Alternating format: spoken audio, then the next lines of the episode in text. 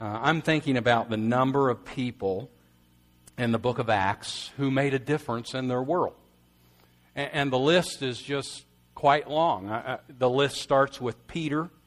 He made a difference in his world. Barnabas is next. Then Stephen. Then certainly Paul made a difference in his world. The point is, one person can make a difference. Would you say that with me? One person can make a difference. I heard recently about a fellow who made a difference in his part of the world. Every year, Australia hosts a 543.7 mile endurance race from Sydney to Melbourne.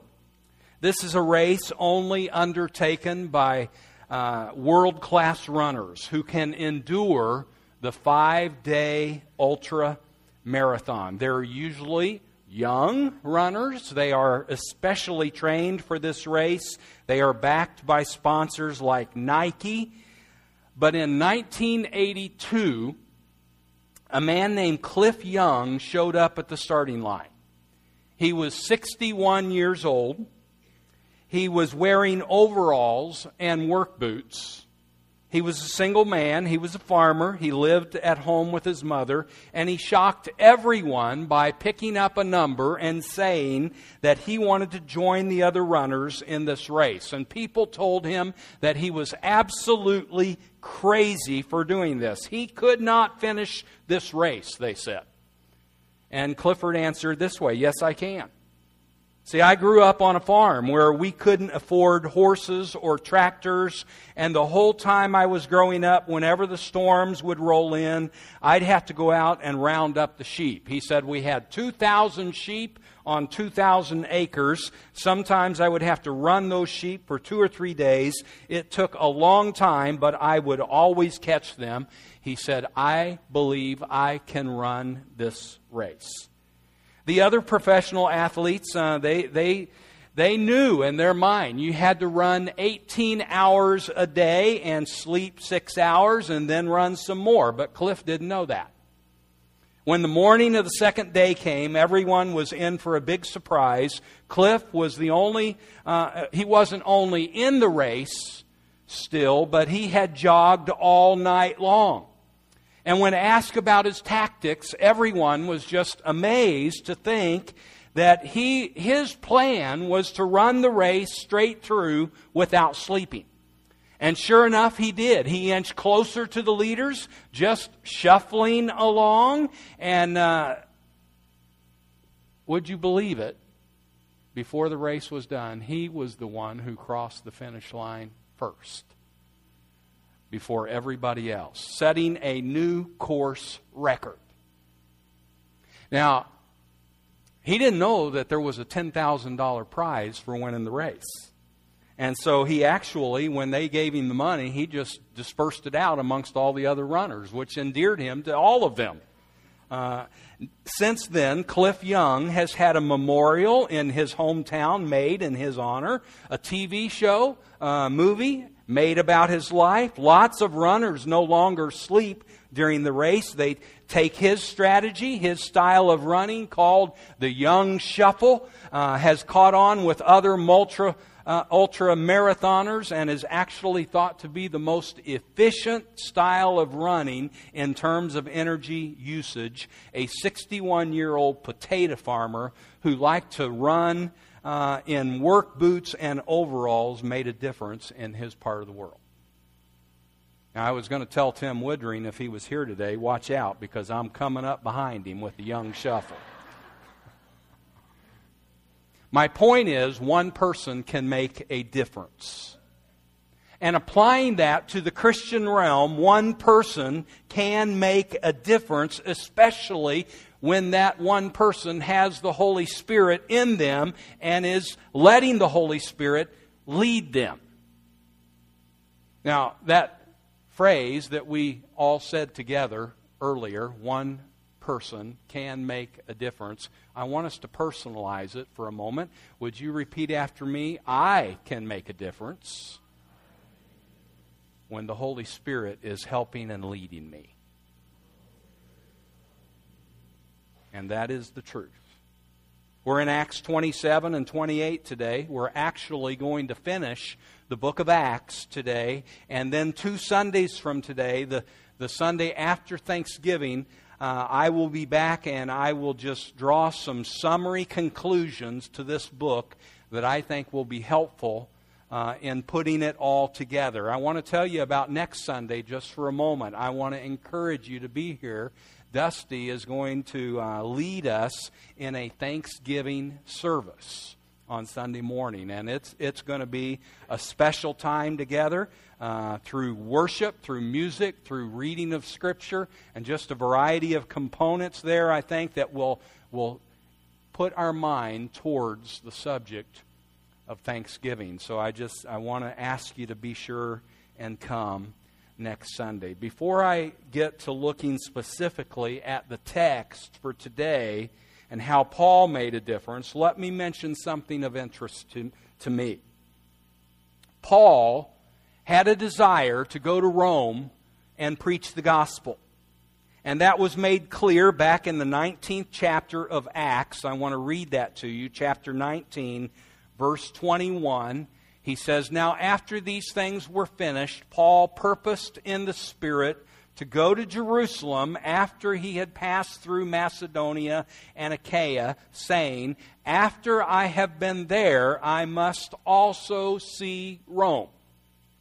Okay, so it's, it's on his heart, it's in his mind that he wants to get to Rome to preach the gospel. And, and that, in fact, is how he opens his book up uh, to the Roman church, chapter 1 of Romans, verses 9 and 10, he says, uh, For God, whom I serve in my spirit in the preaching of the gospel of his Son, is my witness as how to unceasingly I make mention of you, always in my prayers, making request, if perhaps now at last, by the will of God, I may succeed in coming to you. So, uh, he's wanting to go to Rome. And, and there's several times here in this chapter that that thought continues. Verse 11, he says, I long to see you.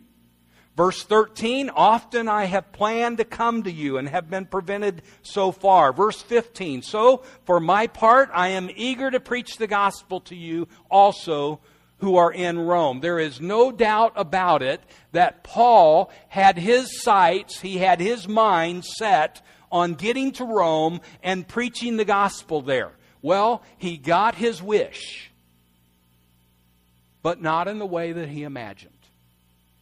His intention was to go there on his own accord, but sometimes our plan and God's plan, though it may have the same destination to that plan, sometimes the way of getting to that destination just doesn't look the same.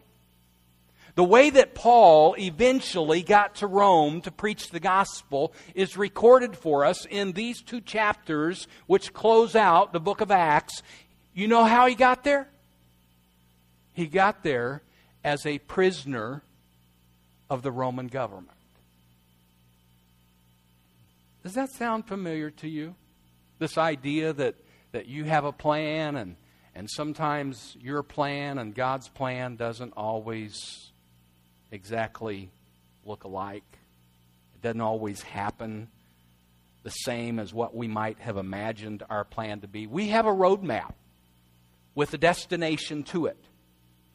And, and we're just confident of how we're going to get to that destination. But God's roadmap is different. There's some detours on that road map that he has our name on it. I, I was thinking about our recent vacation to, to Wisconsin, and uh, uh, you know we're we're traveling along there in in uh, southwest Wisconsin and central Wisconsin, and and several times there were detour signs along the way. And one time we had a detour of about 75 miles because I missed the turn. But that that road map that we have in our mind of how we're going to get to that destination, oftentimes it ends up being differently than what we thought. For instance, in our life, let's, let's just think about it this way uh, Lord, I want to grow spiritually. And to do that, I know that I, I need to read my Bible and I need to pray and I need to go to church, and, and, and that's going to help me grow spiritually. And God says that's a good goal. Spiritual growth is, is what I want for you too. And so uh, while you're working on reading your Bible and praying and going to church and doing those kinds of things, I, I do have a little detour for you. And the detour happens to take us through the fire. It's a test, it's a trial that burns out the impurities. And we, in that trial, amidst that test, what, what are we doing? We're calling upon God. God, help us. I need you. I can't do this by myself. And, and, and along the way, we're, we're dying to self just a little bit more, and we're, we're just calling out to Him day after day, hour after hour, and we come out of the fire on the other side, we've reached that goal that we have of spiritual maturity, but our getting there was just a little bit different way than what we had charted on our map. And I think that's exactly what's going on here with the Apostle Paul. He wants to get to Rome to preach the gospel. And he has in his mind how he's going to get to Rome. He's going to go to Jerusalem first and report in about his most recent mission missionary trip and how the churches are doing and the number of people who have come to Christ and they're going to rejoice together and he's going to recuperate and, and then he's going to go on another missionary journey and Rome will be his destination. But it doesn't turn out that way for Paul. He gets to Rome but it's by way of a jail cell and a Roman army escort. And just know that's, that's how life is. Along the way, there are detours. But through it all, we have to trust God. We have to hold on to Him. Now, leave that thought just for something extra for you to think about because that's really what it is. I want to talk to you today about Paul making a difference in people's lives. And I want to encourage you to be one who makes a difference too in people's lives. Let me give to you two ways that Paul made a difference in his world. He was able to be an encourager to people. Chapter 27 of Acts has a lot of action in it. There is a storm at sea that wouldn't let up. In fact, this was no little storm. Verse 14 calls it a violent wind. There is a word there that is unfamiliar probably to most all of us. It's called euraquilo. And that's, that's a word that was tacked onto this storm. That's what they called it, Euraquilo, which, according to what I could find in my references, this was a northeast wind causing broad waves and violent agitation to the sea. I hear, I hear that word agitator or agitation, and, and my mind drifts to my washing machine, uh, that middle piece. And what's it called? An agitator and it violently is, is, is, is turning against the water. And that's what's going on in the ocean waters here. The wind is violently disturbing them. This was a monster storm that they are in. Paul and 275 others on a ship in the middle of this storm. And they have gone days upon days without food, 14 days, in fact, without food, mainly because the sailors, they can't leave their position to, to eat. They are trying desperately just to, to survive this storm. They are trying to keep the ship afloat and hold it together. They're, they're just thinking about survival in this storm. But it's come to a point by the end of this 14 day period they've all about given up hope. This storm will not let up. And they are worn out and they are exhausted and they're going to die in their minds. And it was at this point that Paul steps in as an encourager. Let me read to you from chapter 27 of Acts, verses 33 through 37. Until the day was about to dawn, Paul was encouraging them all to take some food, saying, Today is the 14th day that you have been constantly watching and going without eating, having taken nothing. Therefore, I encourage you to take some food, for this is for your preservation, for not a hair from your head of any of you will perish.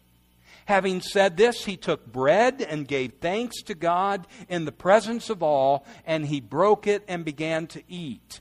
All of them were encouraged, and they themselves also took food.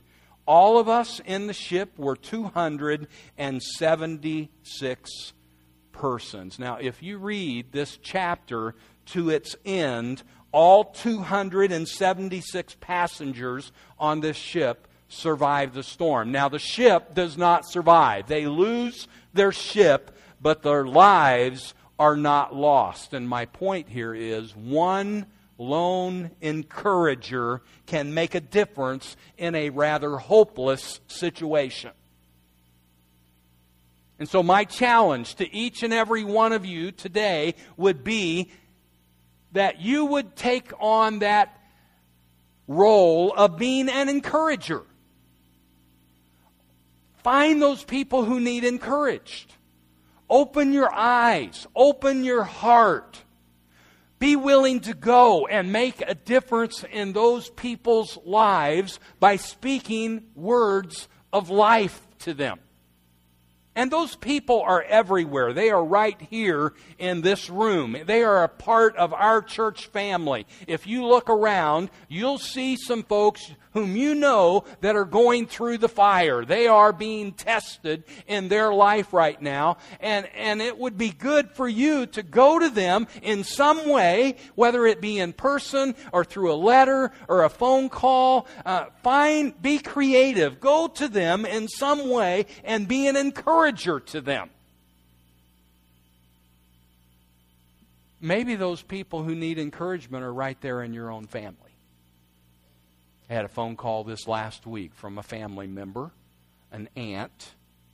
She was crying on the phone. She had a prayer need in her life for one of her grandchildren, and she's just calling different members of the family that she knows who pray, and she's saying, I need prayer. And so one, I encouraged her by praying with her on the phone. I listened to what she had to say. I'll encourage her in the days ahead by touching in with her, keeping connected with her. Hey, how's Carly doing? I'm praying for her. There are people all around us who need encouragement. They're in our family, they're in our church, they're, they're at school, our classmates who are going through a hard time, people that we work with, people whom we uh, are in our neighborhood, people who are struggling. And they need for somebody to come alongside of them and give to them words of encouragement. And those words that we speak to that person may be the difference between them giving up and giving in to the discouragement, or maybe, maybe through our words they'll decide to hold on longer, to stay in there, to keep looking up towards God. Words make a difference. Our encouragement makes a difference. If, if we can encourage somebody to stay in there until the storm clouds pass, praise God for that. And I, I'm sure that many of you, if given the chance, could stand up and give a testimony of a time where you were in the middle of the storm and somebody came to you and encouraged you in some special way. You know how much that means. You know how important that is and, and, and the strength that somebody else can provide for you when, when you're in the storm and they come and they put their arm around you or they, they just bear you up.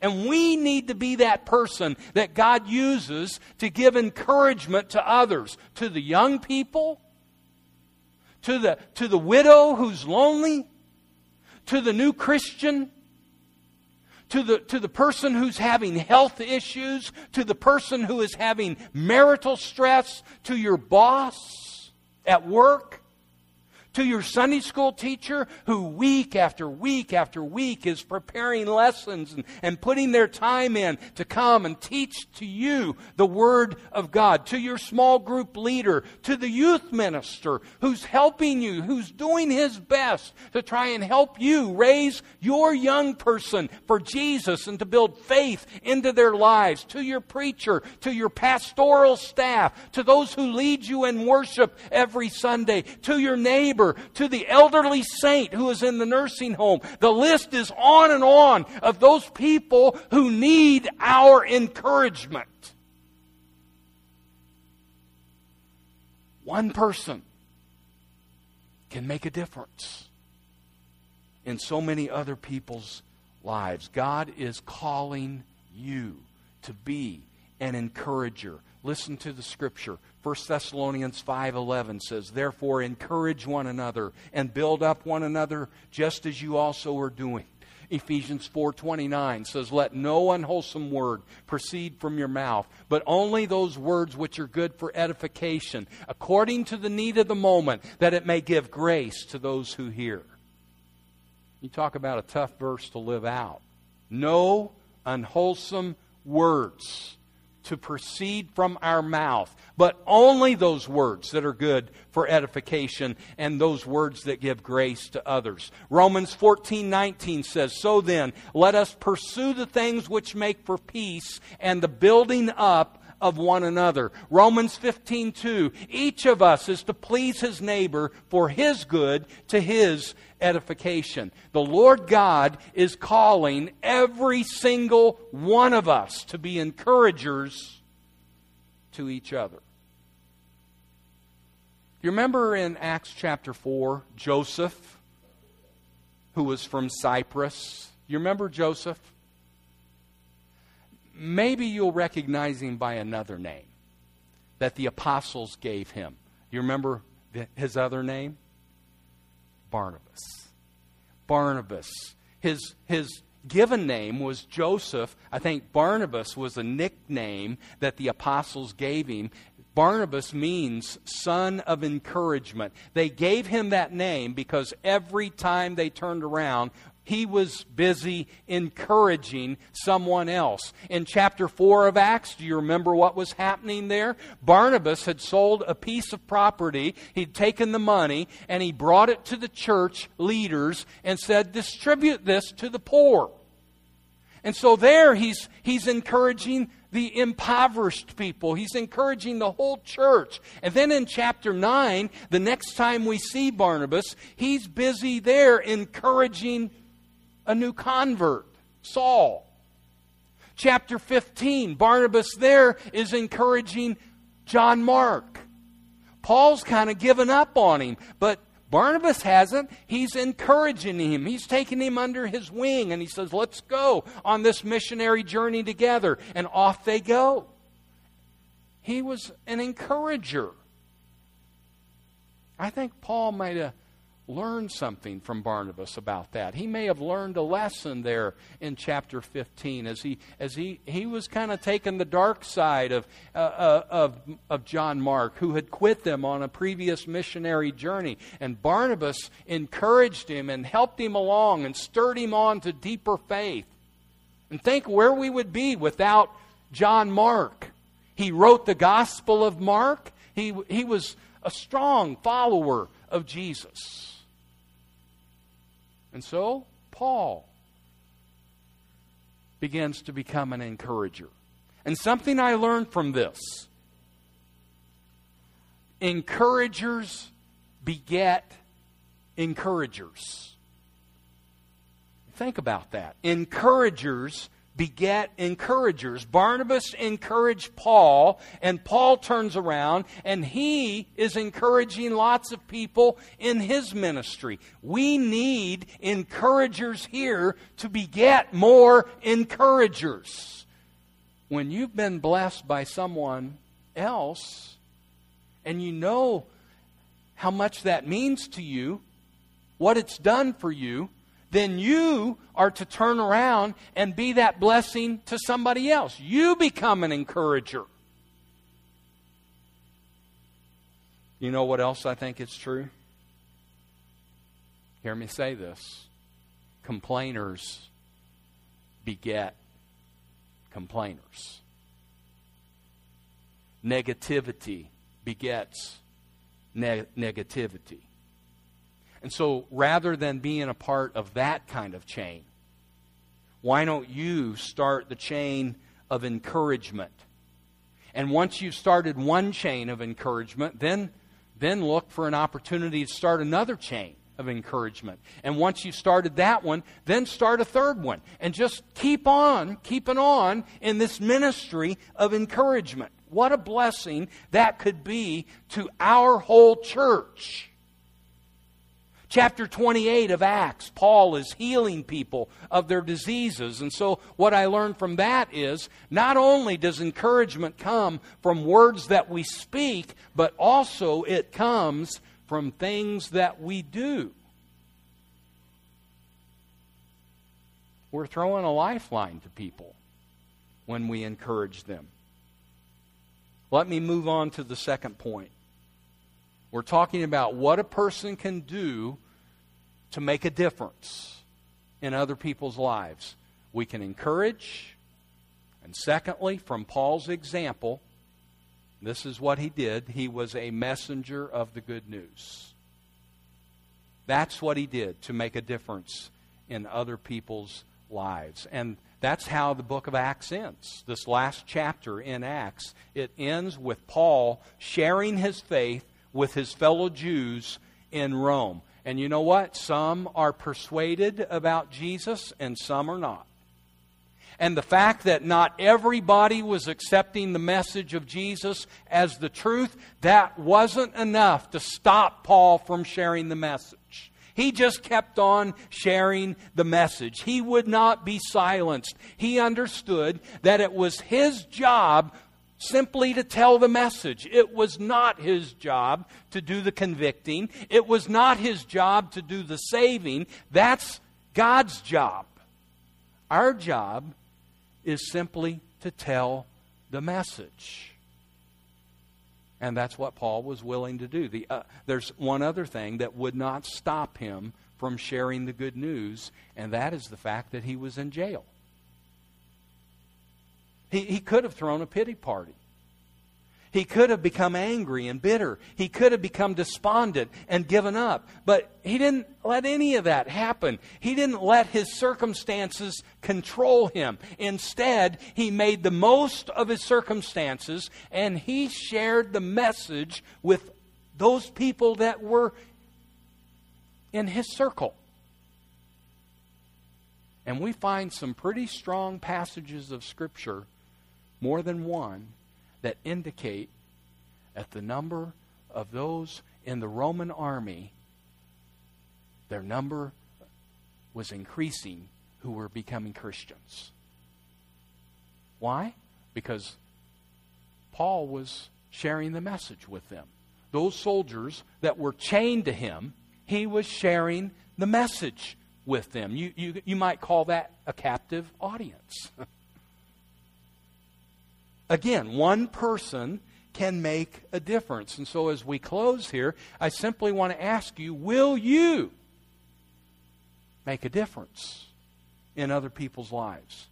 Don't say that you can't make a difference. You can make a difference with His help. There's nothing that you can't do if He is living inside of you. So let me ask you will you become an encourager? To people around you? And will you be willing to share the message of hope with them? Let's pray together. God, help us. Help us to be willing to make a difference in others' lives, just to be used by you. That's really what we're talking about today. We, in and of ourselves, we're weak. We can't impact people that much just from ourselves, but with you inside of us, Lord, we can. So help us. Help us to be willing. And help us to hold on to you amidst the detours of life, to trust you, to know that you are not going to abandon us amidst those detours. And we thank you for that.